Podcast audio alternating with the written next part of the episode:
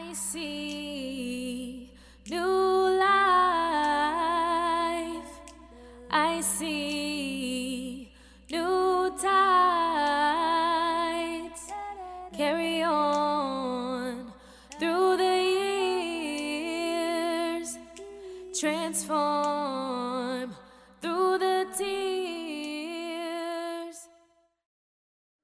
Welcome back to Tears, Ties, and Transformation, a podcast about healing. And we are diving back into our summer series with some bonus episodes with Bridget and I having some real, raw conversations about us, about our lives, the things that we are going through and experiencing, growing through, all the things, you all. We are all on this human experience. Yes. Every single day, just figuring it out, Making shit up. making shit up, making shit up, right? As we go and saying, oh, that doesn't work. Let me try something else. You know, just being open. Yep, absolutely. So today we are going to talk about the topic of bittersweet situations and scenarios that happen in our lives. As Bridget and I both are experiencing some things that are bittersweet on all fronts of our lives. Bittersweet is a great word to talk about complex emotions. I think we often want to put our emotions into a box. I'm happy or I'm sad or I'm frustrated, I'm angry. And often it just really isn't that simple. There are often many emotions all wrapped up in one, and sometimes dissecting them is not always the easiest.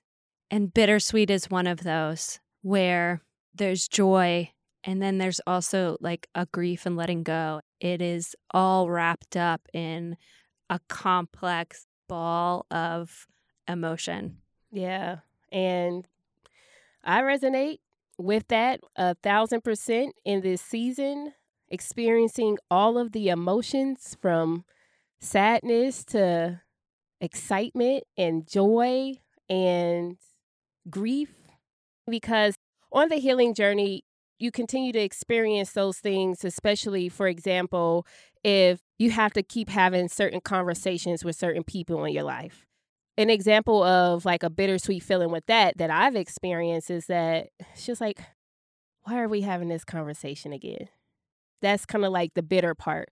But in that, the person maybe that I'm talking to, I can acknowledge that they're a little bit further than they were the first time we had the conversation, which makes it a little bit sweet, right? So I've been experiencing that in some of my relationships and friends and family, but it is a continuum, it is a journey, and it's not some of these things that need to be healed in certain types of engagement interactions with one another are not going to happen overnight. And so that's one thing that I've been experiencing in my relationships lately as I have been really hyper focused on setting clear boundaries with people, places, and things in my life and with myself. Most importantly, I think it's with myself as I'm evolving as a woman and as a professional, as a person. I'm noticing there are certain boundaries I had that are not really serving me well anymore, and I'm having to create new boundaries. And so I have to get comfortable with it first and foremost for myself, and then teach people how to treat me, kind of deal. So that's some bittersweet that's one of the bittersweet kind of situations that I've been going through as of late, Bridget. What about you?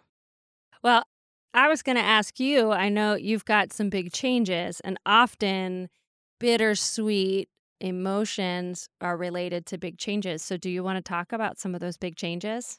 Yeah. So, actually, today, when we finish, I'm going to be heading out to St. Louis, as most people know, is my second home that I lived in for about four years from 2013 to 2017, and that I've continued to cultivate and nurture a relationship with my friends who've become my family and my professional connections.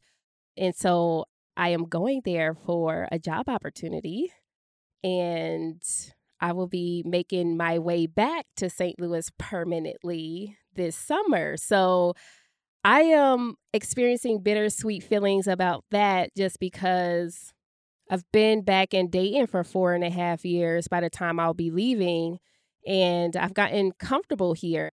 When I moved back, I let St. Louis go so that I could be fully present in Dayton and bloom where I was planted.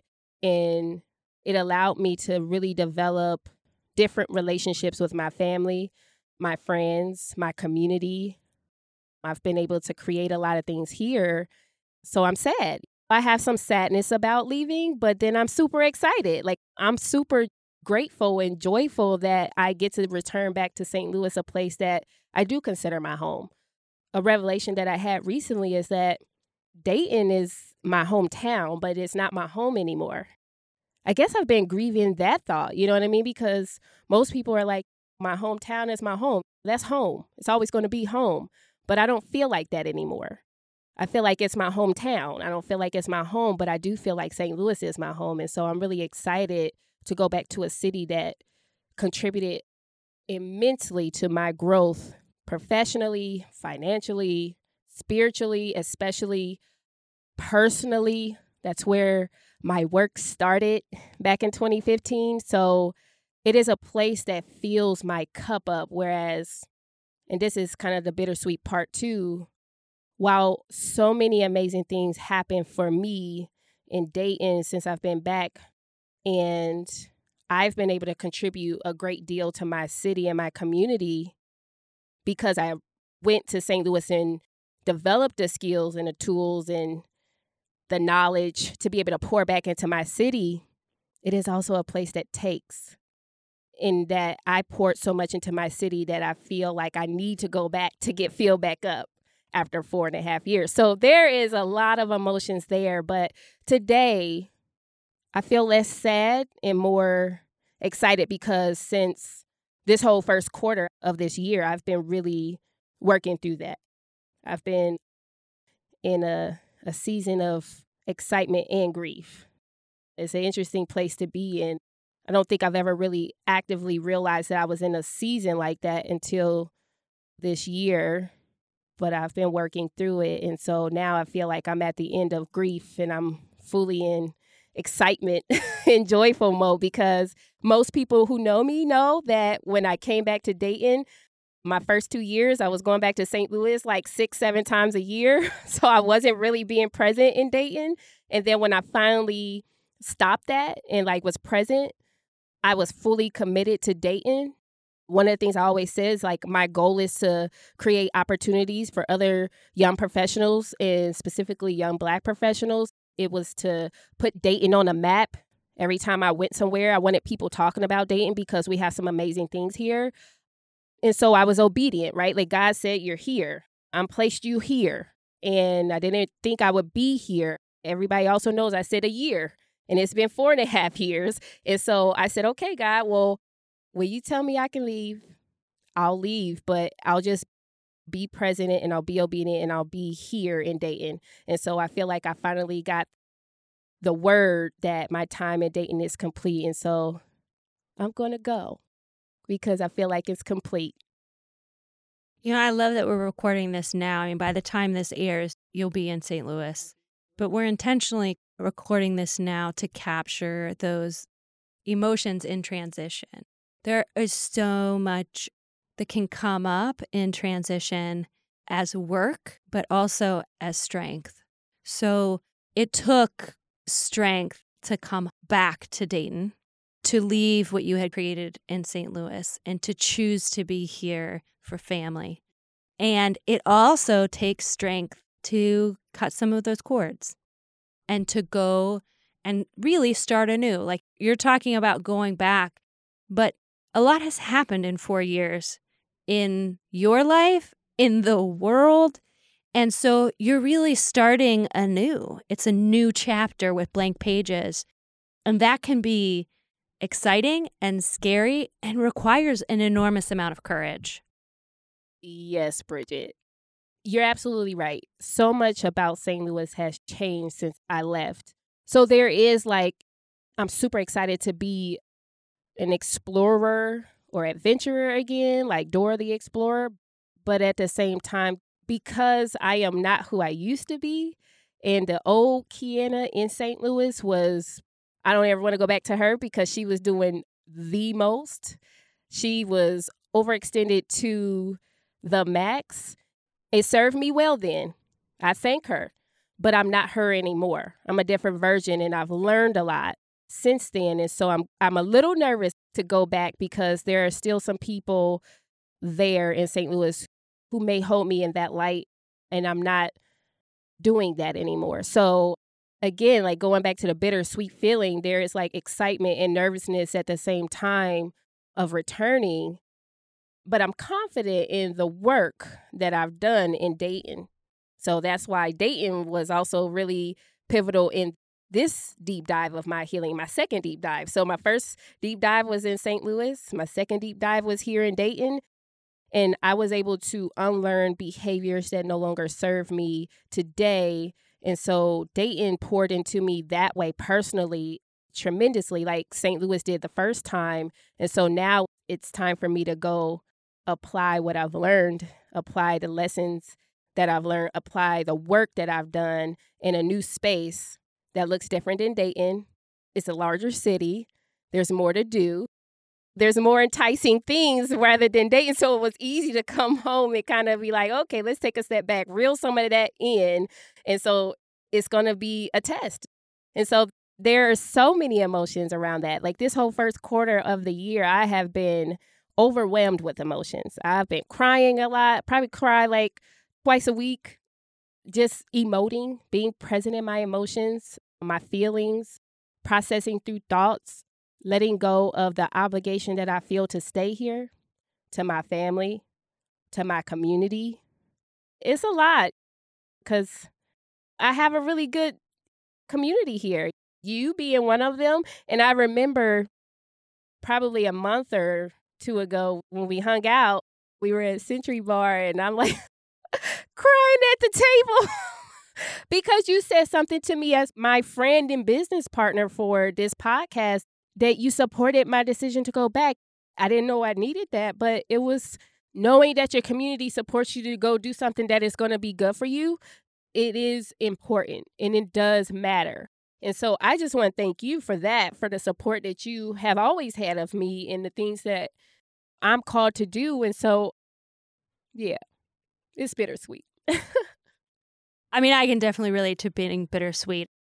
I'm going to miss you. I also know that this is not an ending for us. It's not an ending for the podcast. It's not an ending for our friendship. And I also recognize that if you had not come back to Dayton, if you had not been here for four years, this friendship would not exist. And so I also am incredibly grateful for you answering the call to come back here. I also I see you. I see the new branches that you are growing and the need to repot in fertile soil in order to spread those roots and to spread those branches. And there are so many incredible things that are just on the cusp of creating that you are meant to ignite and to participate in. And so I'm so excited to witness that in whatever capacity I get to witness it it's incredible and it's right on time. And I just, I feel blessed to be able to witness it.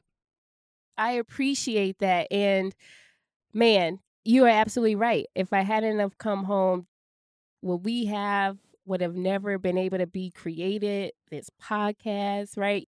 That has helped so many women. So I am immensely grateful for Dayton in these last four and a half years for the relationships that I've built, for the growth, for the clarity, for, I mean, just all the things that came with it the good, the bad, the ugly, the challenging, because it ain't been easy. Let me tell you, Bridget, you know, it ain't been easy because, woo, it's been a lot of work, but it's been so purposeful. And so I am so grateful. Growth if you have watched a seed becoming a plant in slow motion, it looks like it's exploding. And growth can feel like that, right? It can be painful.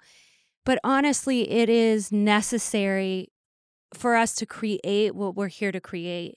What I think is incredible is that you answered the call to come back to Dayton.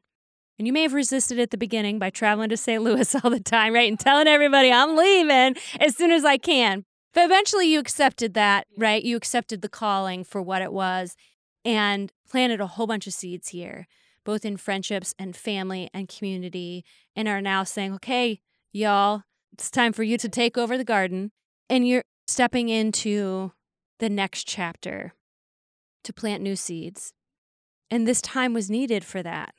And I think so often we want to control all of the pieces. We want to control the next step. We want to control the outcome. And we want to be certain. But the truth is, there is no certainty. Life is uncertain. And we just, we have to go with the flow, right? We have to grow, Grow with, with the, the flow. Ah, yes, that's a t-shirt, Bridget. I love that. We have to grow with the flow. Yes, absolutely. That is exactly what it is. And you're absolutely right. That's what we learn on the healing journey, right? Growing with the flow, being able to pivot, staying in the passenger seat.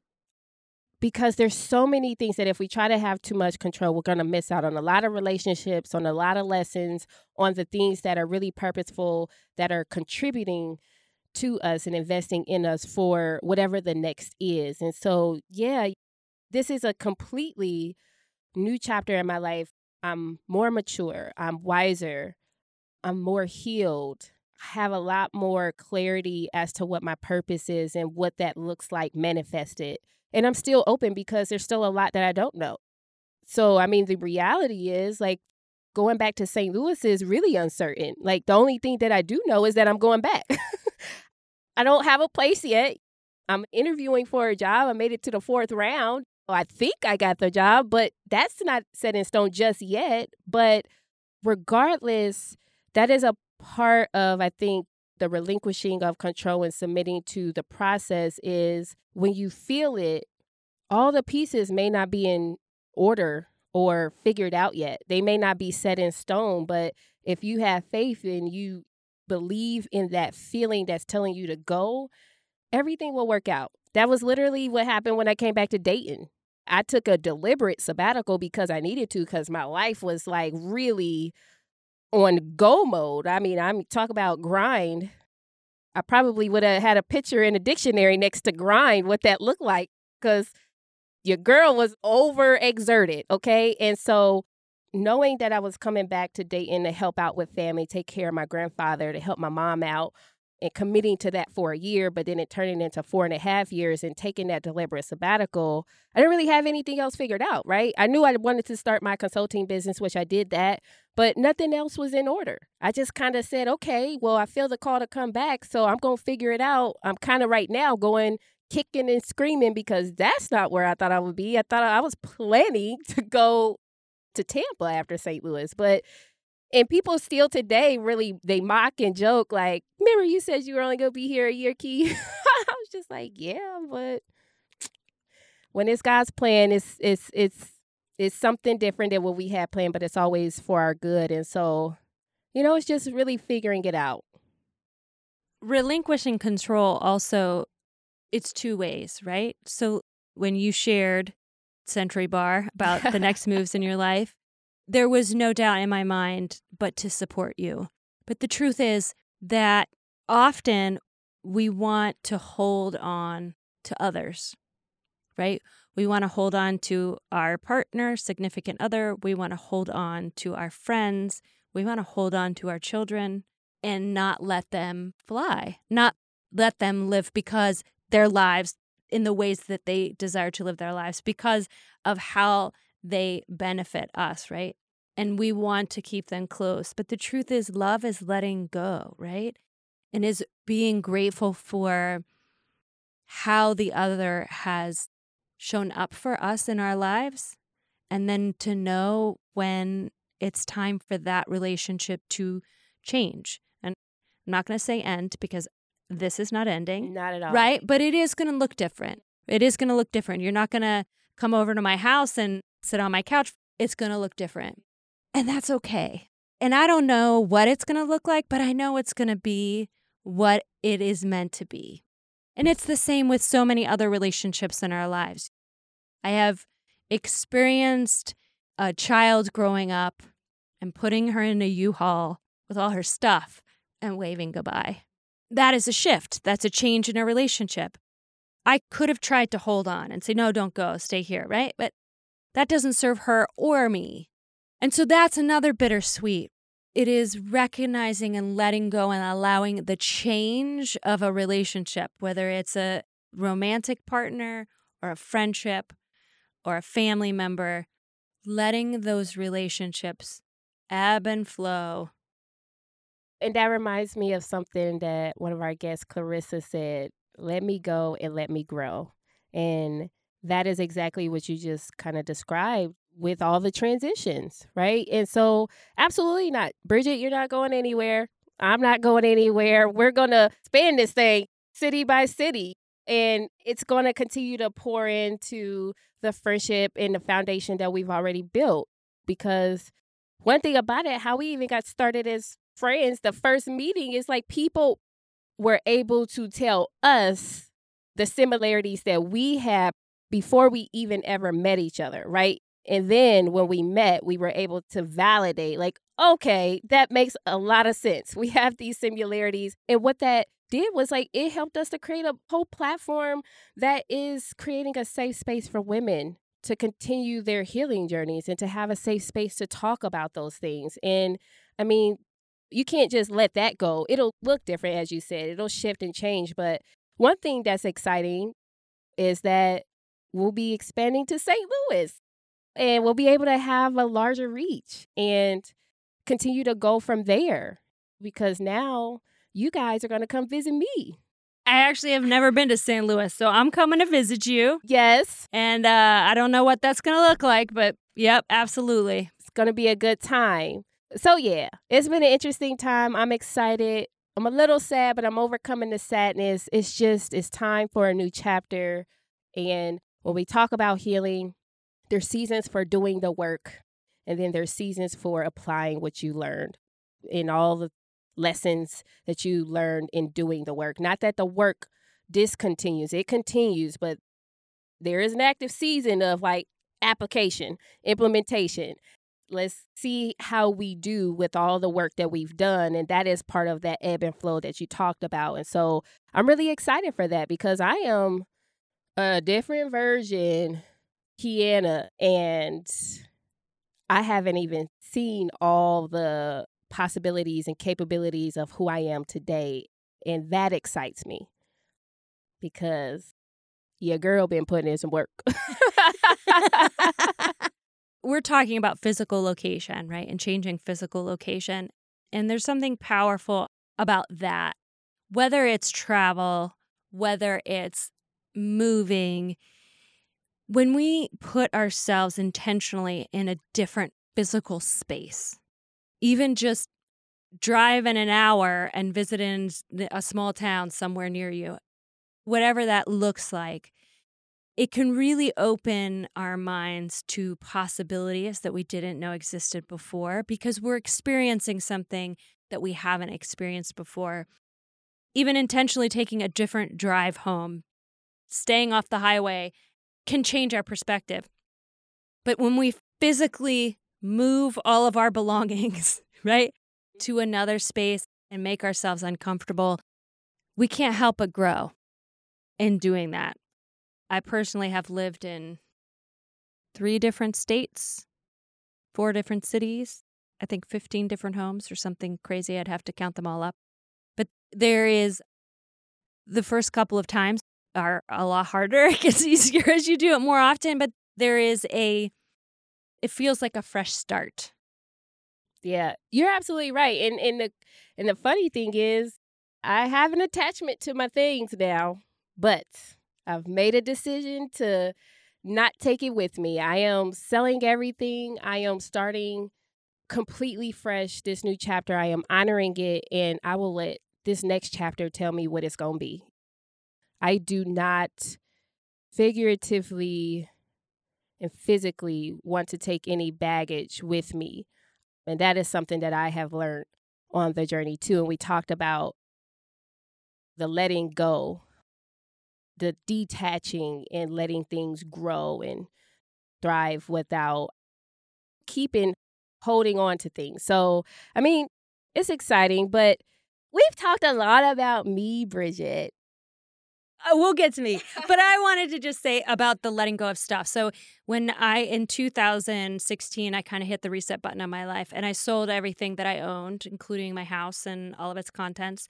And that process I kept a very small amount of things. I kept like photo albums, right? But that process of intentionally getting rid of things is incredibly powerful. And I did not realize until I went through that process myself how much energy is attached to things. And I often tell this story. So part of it was like, okay, what kitchen utensils am I going to keep and what's necessary and, and what do I love? Just even the dishes in our kitchen cabinets have energy and meaning associated with them. For example, if your dishes were part of your wedding registry, when you open the cabinet on a subconscious level, you're remembering going through and picking out the dishes or the unpacking them after your wedding. If, however, one of those dishes got broken in a fight of some sort, then subconsciously you're remembering that fight. When you go through the process of purging, whether you're moving or you're just deciding to purge, you become conscious of what those memories are. When I went through that process, I realized that I had over a dozen pair of scissors in my house. Why did I have so many scissors? Like, do you really need a dozen pair of scissors? And what I realized is that I had a memory of a fight with my mother as a teenager because the scissors were missing and I was the last to use them right? Because there probably were one pair of scissors in the house and we had a huge fight. And so subconsciously, I kept buying pairs of scissors so that never it would matter if one got lost. I would never have uncovered that memory if I had not gone through the process of purging.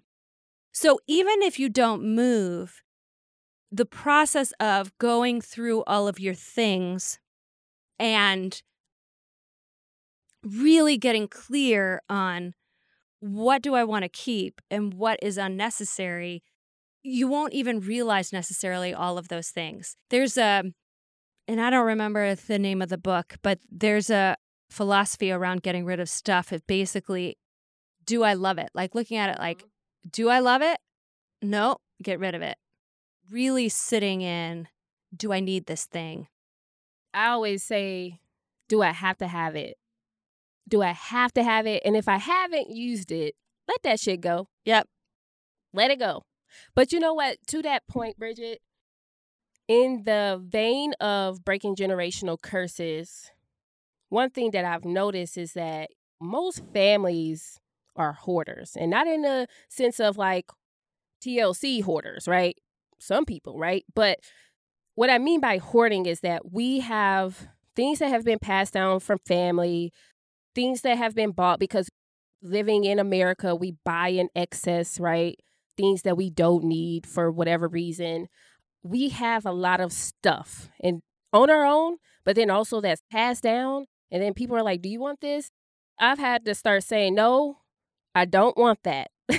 Why do I need like being prepared, right, is one thing, but living in excess, like extreme excess, is just too much. So I am also being cognizant of breaking generational curses of having excess things that I don't need and don't use. Because one of the things personally from my life that I want to live by going forward is more of a minimal lifestyle where I have less stuff, more space, where I can do more with less that will be a personal triumph for me. You know what I mean? Because it's taught through family, but it's also taught through society. And so I want to encourage myself to just rid myself of that. The other thing, Bridget, is emotionally and mentally and romantically speaking, I am trying to clear up space so that I can receive what is next and meant for me in my next chapter.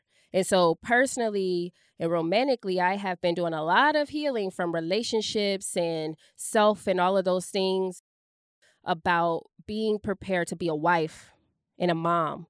I, at 33, have achieved a lot in my life on my own, and I'm feeling lopsided. I'm feeling like I have exercised a lot of parts of myself in my analytical mind where I have excelled professionally and all of those things, but I've dated a lot, I've been in relationships or what have you, but no time before now have I ever been truly ready and accept to be a wife and a mom. I used to be afraid. I used to look at all the negativity in regard to those roles that I saw that wasn't healthy and I was convincing myself I didn't want it. But now, in doing my work and being honest with myself and understanding where that negativity came from, I understand that I want those things. And so I am deliberately creating space for that. So, in this next chapter, I am very protective of that space at this point in my life because I want to start exercising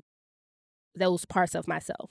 I want to make sure that I have better standards where whoever comes along, they meet those standards and I'm not wasting time and filling it up with things about like, you know, creating new projects or new businesses or things like that. So I'm doing a shedding, I'm doing a purging of self, of old habits and behaviors, of things that I've learned so that I can truly step into this next chapter in my life a new person and with room to receive what is for me in that next season and beyond. I love that so much. So, you were asking me, like, what's up with me? I am in a season of partnership and creating a life with someone. And the only reason that I can be here is because I did that work before right? I intentionally spent the time working on myself, healing myself, creating my tribe and my community and what's for me, knowing that I needed to do that before I could be in partnership. I did the mom thing and I did the marriage thing in a place of woundedness. And so when I had my breakdown slash breakthrough and really recognized the need for me to spend a season on myself, a sabbatical of self. I actually set the intention that my the 40s were going to be the 10 years of Bridget. I'm six years into that, and I'm three years into this partnership. And it looks good on you. okay, might I add? And it's incredible. He and I will talk about this regularly that I could not have entered this partnership and be challenged in it the way that I am if I had not done that work before. Coming out of 2020, the incubation period of that, really, we spent a whole lot of time together. It was kind of like make or break time. We both went through a lot of changes. And now what does this partnership look like now? I also am letting go of one of my work things, jobs. I have multiple hats and, and, multiple businesses, right? Letting letting go of of one of those at the same time that he's looking to create one. So really defining what partnership looks like for us without societal expectations of what partnership is supposed to be it's incredible and uplifting and challenging and all of those things. And it could not have happened if I had not been intentional in the way that you're describing. I knew that after my healing journey and taking a couple years for healing myself and having some smaller relationships during that time, I knew that the partner for me was going to trigger me. I knew enough about my past I knew that I was going to be triggered. And I knew that I needed to have tools in my tool belt. And that is true. And it also, it's incredible to have a partner who I can have those conversations with, that I can say, hey, this thing triggered me. This is the story I'm telling myself in my head. And for him to not take that personally, for him to know that it's my shit, right? And that he can be present and create a safe space for me. It isn't his job to fix it, but that I also can do the same for him. He can say, I'm going through this thing. I'm realizing this stuff about me. And for me to know that, hey, it's not mine to take on. I can create a safe space, but I don't have to own that. It's beautiful and it's challenging. Like the healing journey. Exactly. And I want to say something that you said that I, I felt like I really felt was that you said I I'm a mom. You know, I did that kind of early on in my life and I also did marriage. But what you're doing right now is real partnership.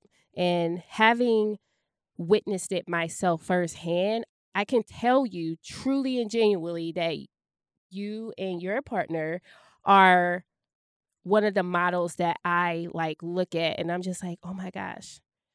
That level of vulnerability, transparency, grace, love, and support that you guys have, it is beautiful, Bridget. It is beautiful to watch.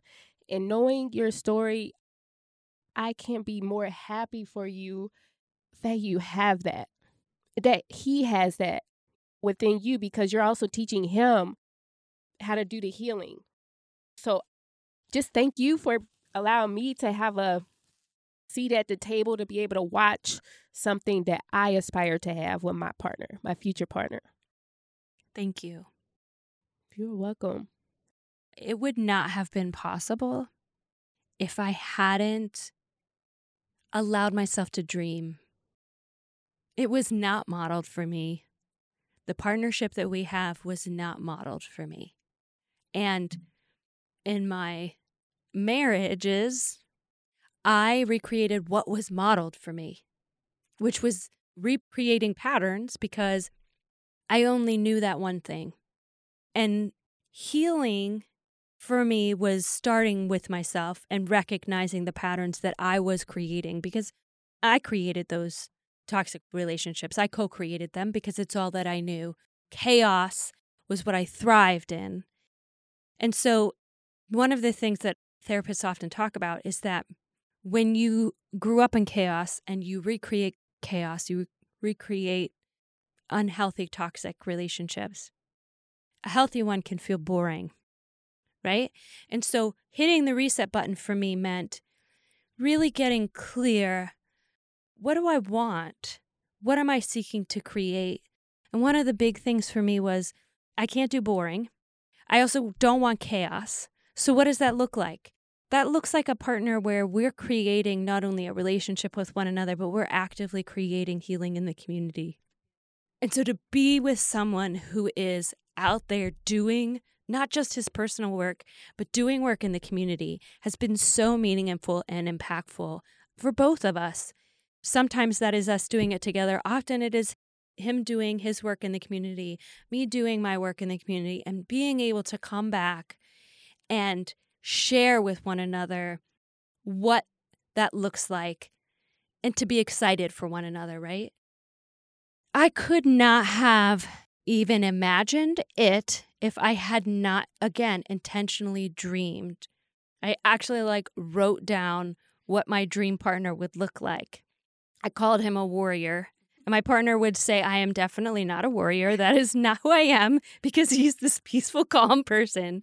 But the truth is, he shows up in the world as a change agent, which to me, that's right. He's a warrior. he's me. a warrior. he doesn't want to be called that in the same way that, like, it took him a long time to accept the word activist as well, right? Because he is even, like, temperament, evenly temperament. But that doesn't mean that he can't have an impact on the community, and he, he absolutely does. And I think it's important what you're doing, what you're saying, what you're creating is that you have worked on yourself and you're saying, okay, now I'm ready. And I'm ready in a way that allows possibilities that I can't even imagine right now. And that is the only reason I'm able to say that I am here today and constantly being challenged to grow because I have chosen a partner who is challenging himself, right? And I couldn't have imagined it without dreaming. Snaps to men healing themselves too. Yes. It's important. It, it's incredibly important. Let's just challenge them. Let's see a podcast like this, right? There's Yes. a lot of male centered podcasts out there. Let's have some about healing. Yes, please, please, because I'm trying to find a husband. I'm not trying to find him. I want him to find me, but Yes, you're attracting. exactly. But no, it's a beautiful thing to watch, honestly. I mean, I, I really mean it. It's a great model to watch. And I know it's not perfect, right? Be, going back to bittersweet, it's all of the emotions because that's what it takes. We're going to experience all the emotions in building relationships and merging lives and healing with each other individually, supporting that. So I love to see it. It is inspirational. One of the hardest things for me, so one of my trauma responses is hyper independence. And although I was in traditional marriages before, I always maintained a certain level of independence. And I never really allowed anyone to support me because I could do it all. And to be in a relationship where I can let my guard down, I can cry, I can be the least perfect version of myself. I don't know how to describe that, right? I can be authentically in a bad day and it be okay is incredible. That's the dream, Bridget. That is the dream. When he says things to me like, Bridget, you're allowed to be sad, or even you're allowed to be angry, like that's a big one. Anger was never allowed. You're allowed to be angry, you're allowed to be sad. It's like, wait, what? oh, okay. But you know what? I also need to show up in the same way, right? Like so many times we expect men to be these rocks, and the truth is they are humans too. And so I also showing up in a way that says, you know what? You are allowed to also be vulnerable and it's safe here. Gosh, that's like, it's incredible. I love it. I love to see it. And I totally aspire to be like that and experience the roller coaster of a ride that comes with it because, I mean, it adds to both individuals tremendously. It helps that he has a master's in psychology, just saying. I say all the time the only reason that you can handle my crazy is because you were educated and crazy. Of course, like he laughs, at that not Right. necessarily true, but that, I mean, it does help. We talk about how important it is to be trauma informed yes. as a Practitioner. as a and- yeah. practitioner or whatever. Like having a partner who is trauma informed really helps. Actually, if there's any men out there, I'm going to challenge you. In general, almost any woman that you meet has experienced trauma. If you look at the statistics, I mean, I'm going to just say in general to challenge folks out there. In order to be in partnership in a society where most of us have experienced trauma, you need to be trauma informed because our actions are going to trigger another's. And although that their trigger is their responsibility to be able to communicate with understanding is critical to that partnership. So becoming trauma informed will allow you to be in more meaningful partnership with a significant other and with your friends and with your family. Yeah. And so, what that means on a very simple level is that it is helpful when you two are on your healing journey, right? Understanding what your traumas are, what your triggers are, and how to manage that, right? Because I'm with you, Bridget. I can't. One of the standards is I'm not dating a man who has not started this healing journey because I'm not in a space where I can help you get started on that journey, I am right there to support you as you support me. I want you to know what it's about so that we can start off right with a solid foundation, not that I'm like having to bring you into it. So, yeah, like so it's important for everybody to start doing that healing. That's why we have the podcast. That's why it's important to do the healing because when you start to understand you, when we start to understand us and what the things that have happened to us and how they impact and contribute to how we show up, we can then have empathy for other people and not take things personally when we do trigger each other because it is inevitable. It's going to happen. Like I can totally trigger you and you can totally trigger me, but because we're on the healing journey, we may not take that personally because we understand that it's just life, right? You know, we can have grace. So, yeah. Yeah. Key, thank you for this conversation today. As always, our conversations are always uplifting, enlightening, and real. So, thank you for this conversation today. And thank you to all of you who have joined us for this special summer edition with Key and I having a conversation. I am Kiana Daniels. And I am Bridget Flaherty. Thank you for joining us for another episode of Tears, Tides, and Transformation, a podcast about healing. I see new life. I see new tides. Carry